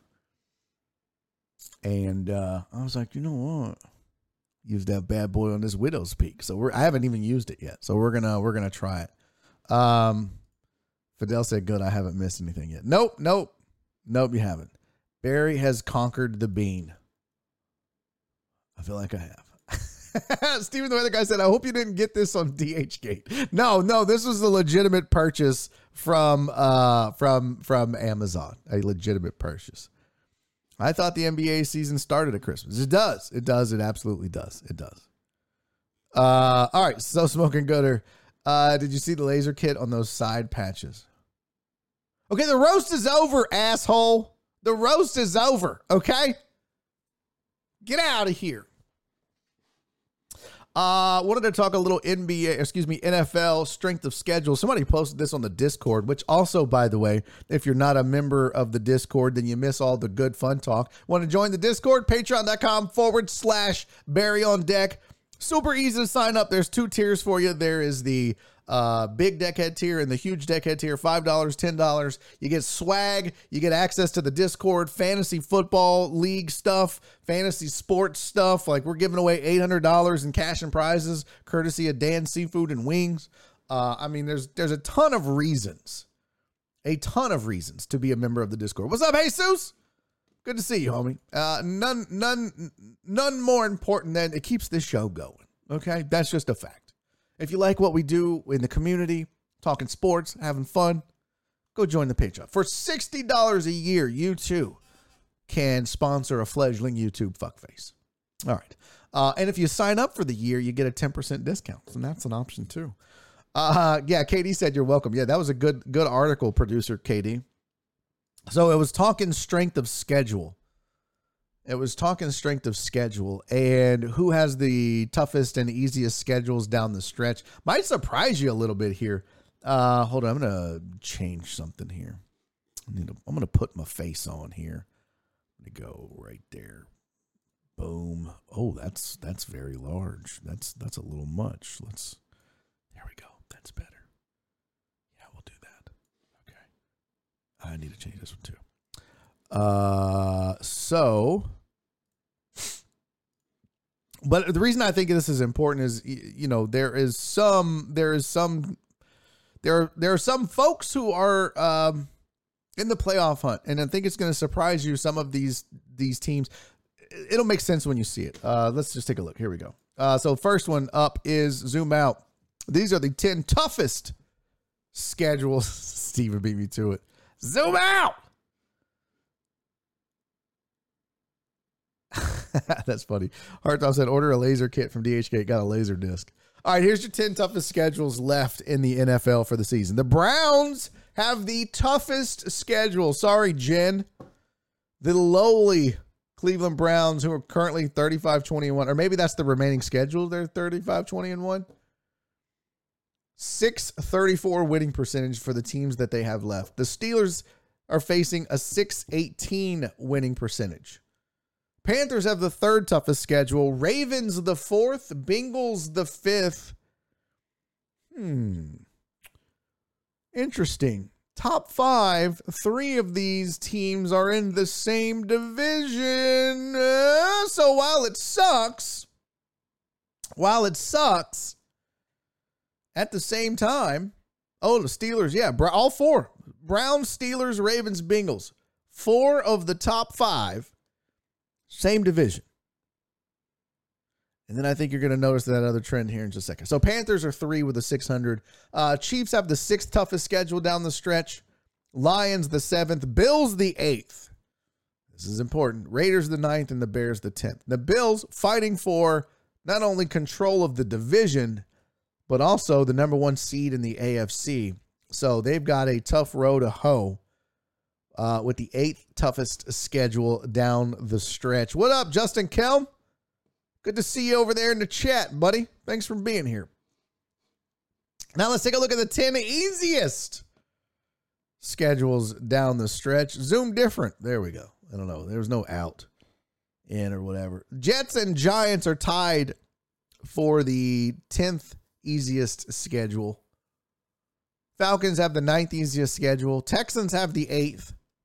Vikings the seventh. The Tampa Bay Buccaneers, who already didn't need an easy schedule, but now they've got the sixth easiest. Eagles have the fifth. Seahawks have the fourth. Packers have the third. Cardinals have the second easiest schedule. And the Titans got a lot of division games left. Hey, look at that. Uh, a Facebook message popped up. Let's go, Texans. So the Titans have the easiest schedule. So why is this important? So we talked a little bit about the fact that Browns, Panthers, Ravens, Bengals, Steelers, or excuse me, Browns, Steelers, Ravens, Bengals, all in the same division. Plus, you got the Bills fighting for the division and the AFC number one seed with the eighth toughest schedule. But over here, you've got the Bucs, the Packers, and the Cardinals. Three, the three best, uh, the three best teams in the NFC right now. Sorry, Cowboys. Don't take it personal. Y'all know I love you. Packers are nine and three. Bucs are eight and three. Cardinals are nine and two. So Jose understands this. He's a Cardinals fan. He's our resident card. Do we have any other Cardinals fans in the chat besides Jose? There he is, right there. Um, But all of those teams will be uh, probably, I mean, well, number one, it means that they're probably going to win their division, having the easiest schedule down the stretch. Number two, it's going to be interesting to see who ends up becoming the number one seed because this is a seeding thing in the NFC. So, Cardinals right now have the second easiest schedule down the stretch. They're also 9 and 2. Packers have the third easiest, I mean slightly off. Packers are 9 and 3 and then Tampa Bay has the what did I say, the sixth easiest schedule? It's going to be really really interesting, man. So Katie, thanks for finding that because that's that's the that's um that has a lot of playoff implications. Oh, I mentioned I'm a Cardinals fan. Okay. I didn't realize you're a Cardinals fan. Uh, somebody has to win the North, I guess. Yeah. Cowboys are definitely in the top 10, but they play uh, but they play has not been top 5 worthy. You're talking about just oh, of the teams. Oh yeah, yeah, yeah. yeah. I still believe in the Cowboys. I, I don't know what's wrong with them, but I still believe in them. Fidel's a Packer fan this season. Oh, you should have chose better. I don't know if I would have chose the Packers to be a, a team that I would root for this season. Certainly not a Chiefs bandwagon lifelong fan either. Uh, pretty interesting there though. All right, so 3:30 bottom of the hour. Good. We have time to do these. I uh hot stove Okay, cool. A website out there. So Christmas is around the corner. And we all know the 12 days of Christmas. No, I didn't. Did you talk AB suspension? I did see that in the chat. I, I meant to bring that up. Uh, I'm glad you brought that up. We'll we'll table that for just a second here. Let me uh, let me pull up a fact based article. I don't want to just spew nonsense and bullshit here. Zoom out. So here you go. If you missed it, uh, Tampa Bay Bucs wide receiver Antonio Brown suspended three games for the COVID 19 violation. It's not that he had a violation per se, but he's been suspended three games. The league and players union found that Brown was among three players. Oh, wow, that's weird uh, three players to misrepresent their vaccination status. A former live-in chef of Brown said earlier this month the Browns had obtained a fake COVID-19 card over the summer. And then we saw the text messages, and it seemed a little wonky, a little wishy-washy, like it could have gone either way. Maybe.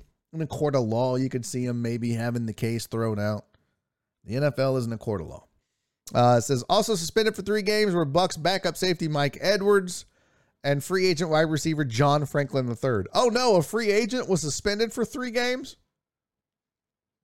The Bucs waived in August. All three players accepted their discipline and will not appeal, according to the NFL. Yeah, Crystal said, and what happened to Rodgers? So Rodgers didn't fake his his he just said, I'm immunized. And I guess he thinks ivermectin immunized him or he had antibodies or something like that. So his was really more about being slick with his words. Antonio Brown just straight up ass lied about it and said he got vaccinated. Can you believe, by the way, can we just, can we all just acknowledge for a half a second that this is even a topic of discussion? What a weird world we live in. We're actually having discussions about vaccination cards and fraud of vaccination cards.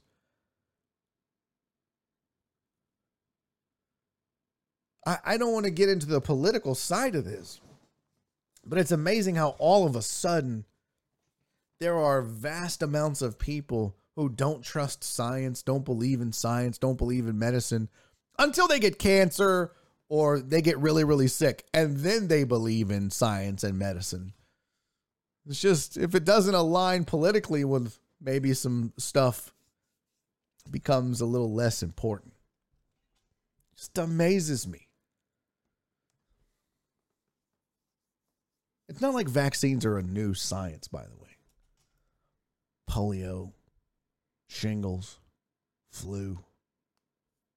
No one thinks twice about getting a flu shot. I don't know why this is different. I digress. But this is this is sports. These are now sports conversations. People are faking not immunizing themselves against a disease or a or a virus that could kill them. I'm sorry. I'm not trying to make this political, but that blows my mind. That blows my mind. All right, uh, back to it. Zoom out. So he faked it.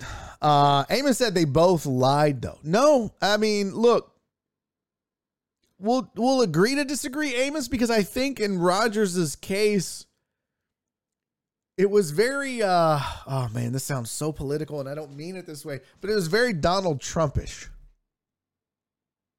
Let me explain before you all freak out. What's up, Ray? Let me explain what I mean before you all freak out. Donald Trump, notorious for saying something that you kind of know what he meant, but he gives himself an out. And that's exactly what Aaron Rodgers did. Nope, shut up, Chris. I'm not, I'm not. This is exactly what Aaron Rodgers did. Okay? Rodgers said, I'm immunized. That could mean a lot. He didn't say, I got the COVID 19 vaccine. They said, Are you vaccinated? And he said, I'm immunized. If you get COVID and have antibodies, you are immunized from COVID for three to six months.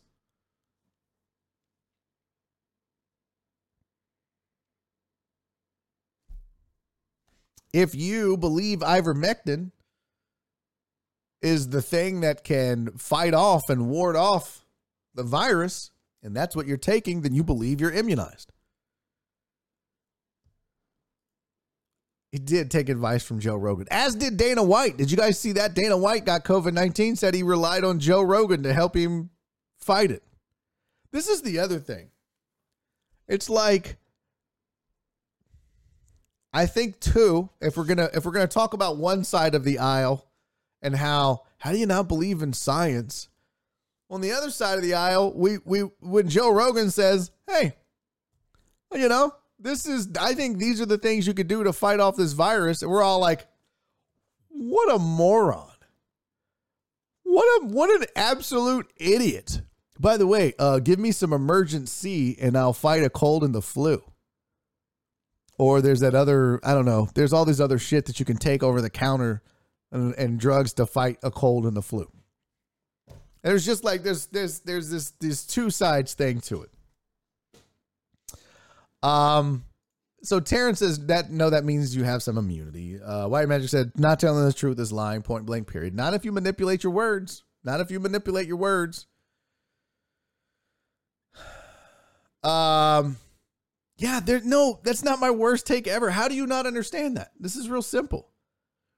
AB lied. AB flat out lied and said he was vaccinated because he had a card made that said so. He showed a card that said, I'm vaccinated, and the card was fake. It was falsified. Someone asked Aaron Rodgers, Has he been vaccinated? And his answer was, I'm immunized. And in his mind, either having had COVID or taking ivermectin or whatever the fuck concoction he, ta- he took makes him think he's immunized. That's not a lie. If I tell, if you tell me, White Magic, you're the greatest basketball player uh, in downtown Houston, if you believe that, that's not a lie. If you believe it. All right, that sounds flimsy. The point is, there's a big difference between producing a fake vaccine card and thinking you're immunized because you've had it or you take ivermectin and that's what you tell people.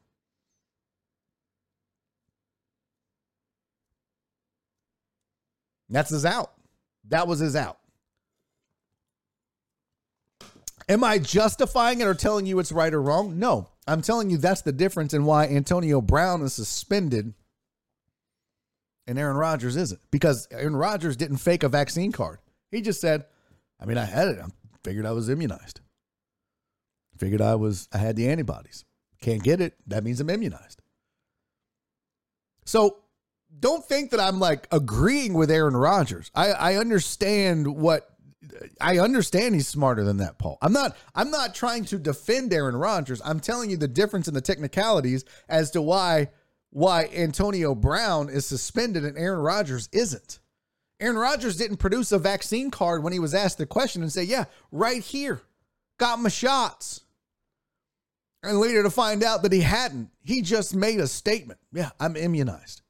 That can mean anything. That's a very Trump ish type statement. It's a very broad, elusive, vague statement that could mean anything. Well, what do you mean by that? Well, I took ivermectin. I figured that immunized me. Oh, well, that's not that's not how science works. Yeah, but that's what I thought. So when I answered it, that's what I thought. Okay.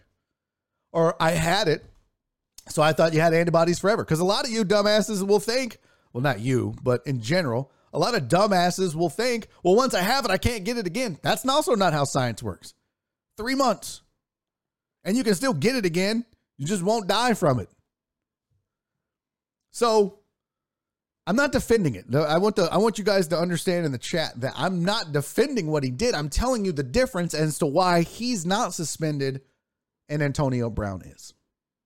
And the other two guys they got suspended, Mike Edwards and whoever the fuck John Franklin the third is. Amos said, I think he's suspended because fake cards are against the law. Aaron Rodgers didn't break a law. He didn't falsify a document, a government document. He's just like, yeah, I'm immunized.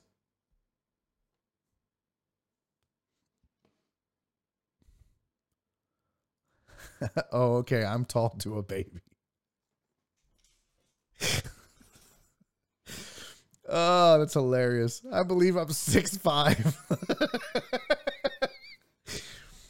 um Oh my God. Now this is this might be your dumbest take.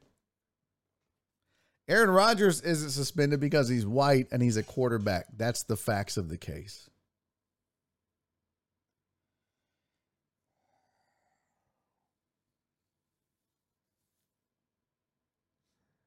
That's not it at all.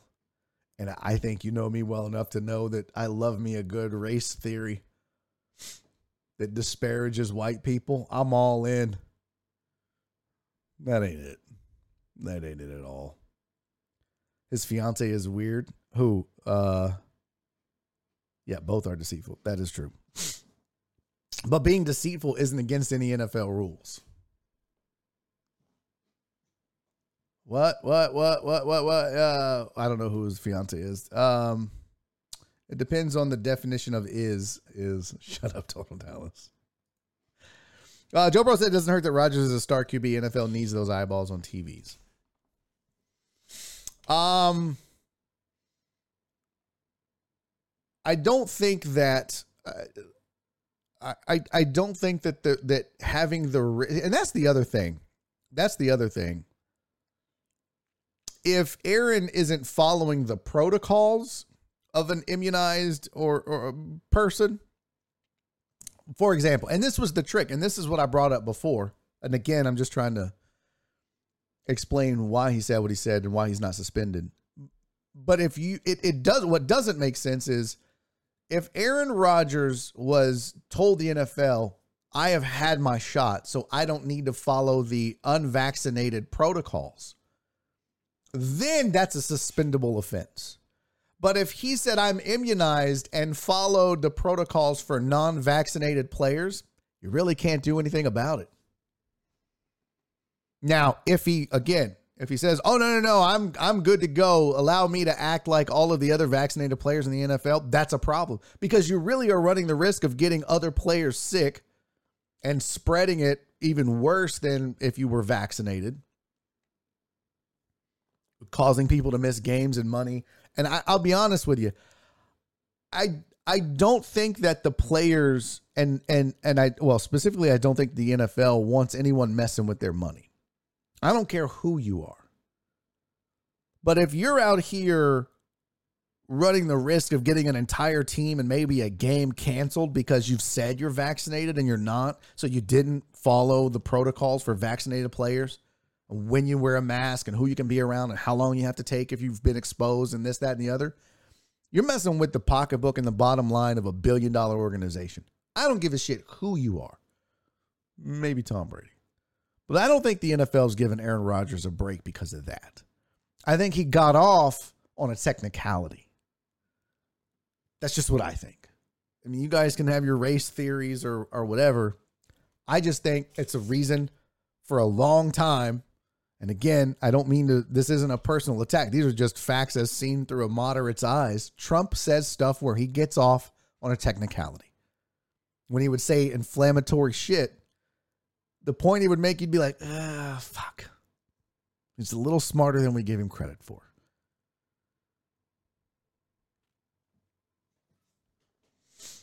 Um, Matt said, How did the Packers not follow up on what he did? Well, you can't make him. That's the thing, Matt. That's the thing you guys are forgetting is this is all voluntary.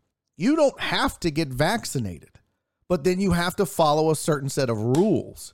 And I don't know what rules he has or has not been following, so I can't say. But the fact of the matter is, he very well may have said to internally to his to the team, listen, I didn't get a shot, but I'm taking ivermectin or I've had it, so I've got the antibodies, and then they go, okay. But I haven't taken the shot, so you need to follow the proper protocols. Now, remember, too, folks, there is the whole HIPAA thing. Even if he's told them, they still can't share that information publicly. So they can't come forward and go, yeah, Aaron Rodgers isn't vaccinated. Can't share the info. Can't do it. Well, and Crystal, if that's true, if that's true, because who is they, first of all, but if that's true, then okay. Let's look into it. And if he did violate those rules, then he absolutely should be suspended. But there's a lot of assumptions being made right now by a lot of folks in this chat and me. So I just want to know did he was he allowed to act like a non-vaccinated player and violate those rules and protocols that the NFL has, has in place? And if so, if so, he should be suspended. But if not, you can't suspend him just because he used he used tricky language. He was out there saying words that didn't really mean what they meant, but he meant what they meant.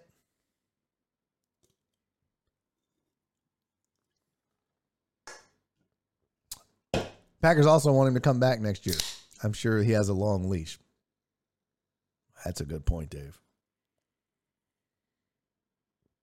Frank said Aaron Rodgers believes he was above the following the rules. Disagree, Frank. I disagree. I think what Aaron Rodgers believes is that this is a personal choice and the league and a team and everybody else doesn't get to tell him what he has to do with his body, right? That's the that's the beautiful conundrum of this whole thing. My body, my choice, except abortion. You got one side of the aisle that's my body, my choice, and the other side of the aisle that's no. But then on this topic, we flip flop. It's my body, my choice, but you have to do this to your body. That's the weird conundrum that we face in this country, right? The left is pro choice, the right is not when it comes to abortion. But when it comes to vaccines, the right is pro choice and the left is not. So, Francisco said, doesn't HIPAA apply to medical staff only, not employers? Well, so according to my wife, the nurse, that it applies only to medical personnel. But your employer also cannot disclose your medical information without consent. I need to remind you of a certain radio station in town when a certain fat bearded radio host got COVID and gave it to half the station, but they couldn't tell anybody who it was because it would have violated his HIPAA rights as their employ as his employer or whatever the fuck it was. And they checked with their HR. So it's a weird, yeah. It applies to everyone if you're working around a patient.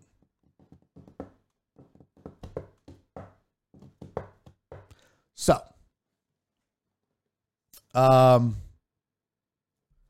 so Amos said he was on the sideline and pressers with no mask. That's a violation. Okay, I, am not going to pretend that I know the rules. I could sit here and argue and say, well, but I don't. I don't know all the protocols for the NFL. I never bothered to look it up because I didn't give a fuck. But what I'll say is, um, I do love a good conspiracy theory. And if this proves to be the case, I would be stunned, but but not sh- shocked. I guess I That doesn't make sense. It would surprise me, but it wouldn't surprise me. Like I don't think that the I, it would surprise me because I don't think that the NFL wants to risk their product. Um I don't think that the the NFL wants to risk their money by allowing a few stars to get away with not getting immunized or vaccinated. So it would surprise me if they were in on a conspiracy to allow Aaron Rodgers to lie about being vaccinated and disobey the protocol rules that are in place to protect the players and the game and the money being made. Yes, that would surprise me. But also, would it surprise me if what White Magic said and Joe Pro said was the truth and that they let a, well, we got this quarterback over here and he's, maybe he's white. No, at the end of the day, that wouldn't surprise me. I just don't believe that's the case. Um, what is this? He's choice not to follow the rules, right? Ah, but again, Frank, I don't know what the rules are. I don't know what the rules are. Abortion is not a matter of public health, says Shelby. No, it applies to everyone if you're working at patients. You aren't that fat. I don't know what that means. Why did you just randomly tell me I'm not that fat? I don't know what that means. Uh, thank you for the clarification. Uh, Frank, you're right. Oh, Barry had it out for you. What? What? Oh, all Franks, because I used Frank when I do uh, act outs. Would love to hear our senior conspiracy theorist thoughts on this. Oh, John Wesley. Yeah, right. Total analysis that apply to Francisco's as well. Um, the schools can't tell us who had COVID, but they can inform us that someone has it. A certain station didn't inform coworkers that anyone was infected, as far as I know, but I know nothing. Yeah, that's not that's not true. Um, you have to tell people. If, well, you don't have to, but you you tell people if they've been exposed, but you don't say by who. So, and again, I wasn't there. I'm just telling you what, just telling you that he said, she said that I was given about what went on at the station by by a bunch of people involved. Uh, so uh, what is this? Uh, oh, we also have some breaking news. Zoom out. Hold on here. Ah, what's going on? I thought this was the right one. Apparently, tis not. Oh, wow, that's a weird one. There we go. Nope, that ain't it. There we go. What? Who's excited, Saints fans? Let's go. The New Orleans Saints Taysom Hill is going to start at quarterback versus the Dallas Cowboys. Alvin Kamara won't play. Who's excited, Saints Nation? Yes! Woo! Hot damn! Hot damn! the guy you didn't have to go out and replace Drew Brees with because you already had him in house and Taysom Hill.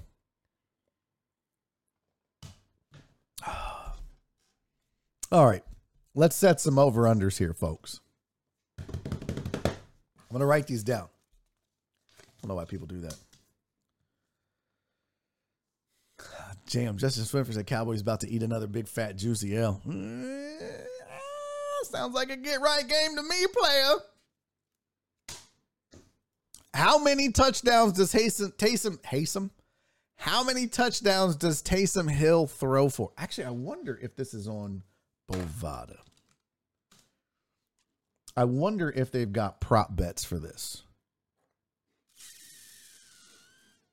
Log in. I'm going to say, okay, if I set touchdown passes at one and a half, touchdown passes, chat. You taking the over or the under? Over just passes, Justin Swinford. Just passes. Peyton was tired of Trevor taking six. Matt Poche took the under. Did you did you take the under before I set the number? Maybe a smart man. D Mata says zero. KD says under. Crystal says under. Most people taking the under one and a half touchdown passes. Okay. Uh, let's see. Let's go in here and see if there's prop bets. Um, let's see. Well, I don't like that you guys could see my. Oh no, you can't. All right. Yeah, yeah, you can. Oh well. I don't give a shit. Let's see here. God damn it. There we go. Uh, zoom out. And if you see it, you see it. I don't give that much of a shit. All right, so here's the prop bets. So I was looking for. Let's see. Do we have touchdown? Oh, here we go. Here we go. Point every quarter. Taysom Hill plus 10. Uh, oh, these are requested specials. Taysom Hill and Dak Prescott plus one interception each. Oh, I like that. I like that. I just want to see Taysom Hill touchdown passes. Taysom Hill to have two plus passing touchdowns in each half is plus 4,000. Oh, no thanks, fam. No thanks on that. Uh, plus seven total touchdowns. Frank said Hill throws three touchdowns to Dallas cornerbacks. Diggs might eat. Let's be real. Diggs might eat. Taysom, Taysom Hill plus one plus rush receiving touchdown, 200 plus passing yards, and 25 rushing yards. Mark Ingram, 40 rushing yards. Ooh, that's interesting. What do you guys think about that? One plus, so he's got to get at least one rushing or receiving touchdown. 200 plus passing yards, 25 rushing yards, and Mark Ingram has to run for 40 yards. I'll tell you, the only thing that scares me, Paul said I'm like 10 minutes behind. Uh, the only thing that scares me here is the 200 passing yards. I don't know if Taysom Hill's going to throw for 200 yards. That would be the deal breaker for me. He might run or throw. Well, that's a receiving touchdown, but he might rush for a touchdown. I think that the likelihood of that is very high.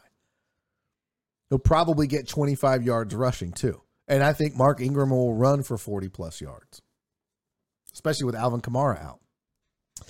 It's the 200 passing yards that scares me, chat. I may have to I may have to throw throw a dollar down, throw a unit on that bad boy. That's interesting. But I'm trying to find um, points in every quarter. Wow. Taysom Hill and Dak Prescott 400 passing yards each? No way. Uh, all right. Well, I can't find it. I was trying to get some odds on it, but uh, it seems like the chat is very, uh, is not very bullish. Fidel said no 200 yards passing. Yeah, that's the, that's the, therein lies the rub. All right. Well, enjoy the football tonight. It's Taysom Hill versus Dak Prescott. no Alvin Kamara. Kamara? Kamara? You say potato, I say Kamara. Hey, thanks for listening on Podbean. Uh, truck driver Pookie said, "I'm scared of the vaccine, but boy, I'll pop a uh, a Percocet handlebar of of Vicodin quick fast and in a jiffy." Uh, Eric Rosetta says, "Are you saying go and start the Cowboys defense tonight?"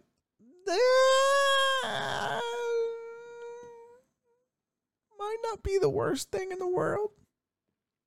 Cowboys defense might be a good, pretty good play. All right, let's get out of here. Thank you for being here. Good discussion on the Aaron Rodgers, Antonio. I like, I don't like when we all get along. That is boring as fuck. I like when the whole chat turns against me and it's like, you don't know what you're talking about. And then I have to defend myself and prove to everybody why they why they are dumb. I do. I like it when when we disagree. It's so boring if we're all like, yeah, check, check, check. All right, what do we do now? Hey, hour number three is just around the corner. Hour number three going down on the Patreon only stream. You got to have the link, which means you got to be on Patreon or you got to be in the Discord. Which you can only the Discord through the Patreon. If you want to know how to do that, go to patreon.com forward slash Barry on Deck. Still have time to sign up and get the link. I'll post it on there. I'm going to zap the forehead live on the air. We'll see how that goes. I'll probably leave a big blister. Uh, we're also going to talk about the cost of the 12 days of Christmas, doing good deeds, and a whole lot more. All right, right after this, I'm going to get it set up. I'll see you there. Don't go anywhere. If you're a Patreon member, check the check the check the Patreon and Discord. All right, I love you guys. I'll see you tomorrow. Enjoy the football tonight. Go go Cal Saints. Go New Boys. Uh, we have a ton of Cowboys and Saints fans. I expect a lot of shit talking by one side or the other tomorrow in the chat. A ton. Don't forget programming note, 11 o'clock start time tomorrow. And Daddy's going to Corpus. All right, I love you guys. Thank you so much. See you tomorrow. Until then, do me three favors. Be safe, be kind, and most importantly,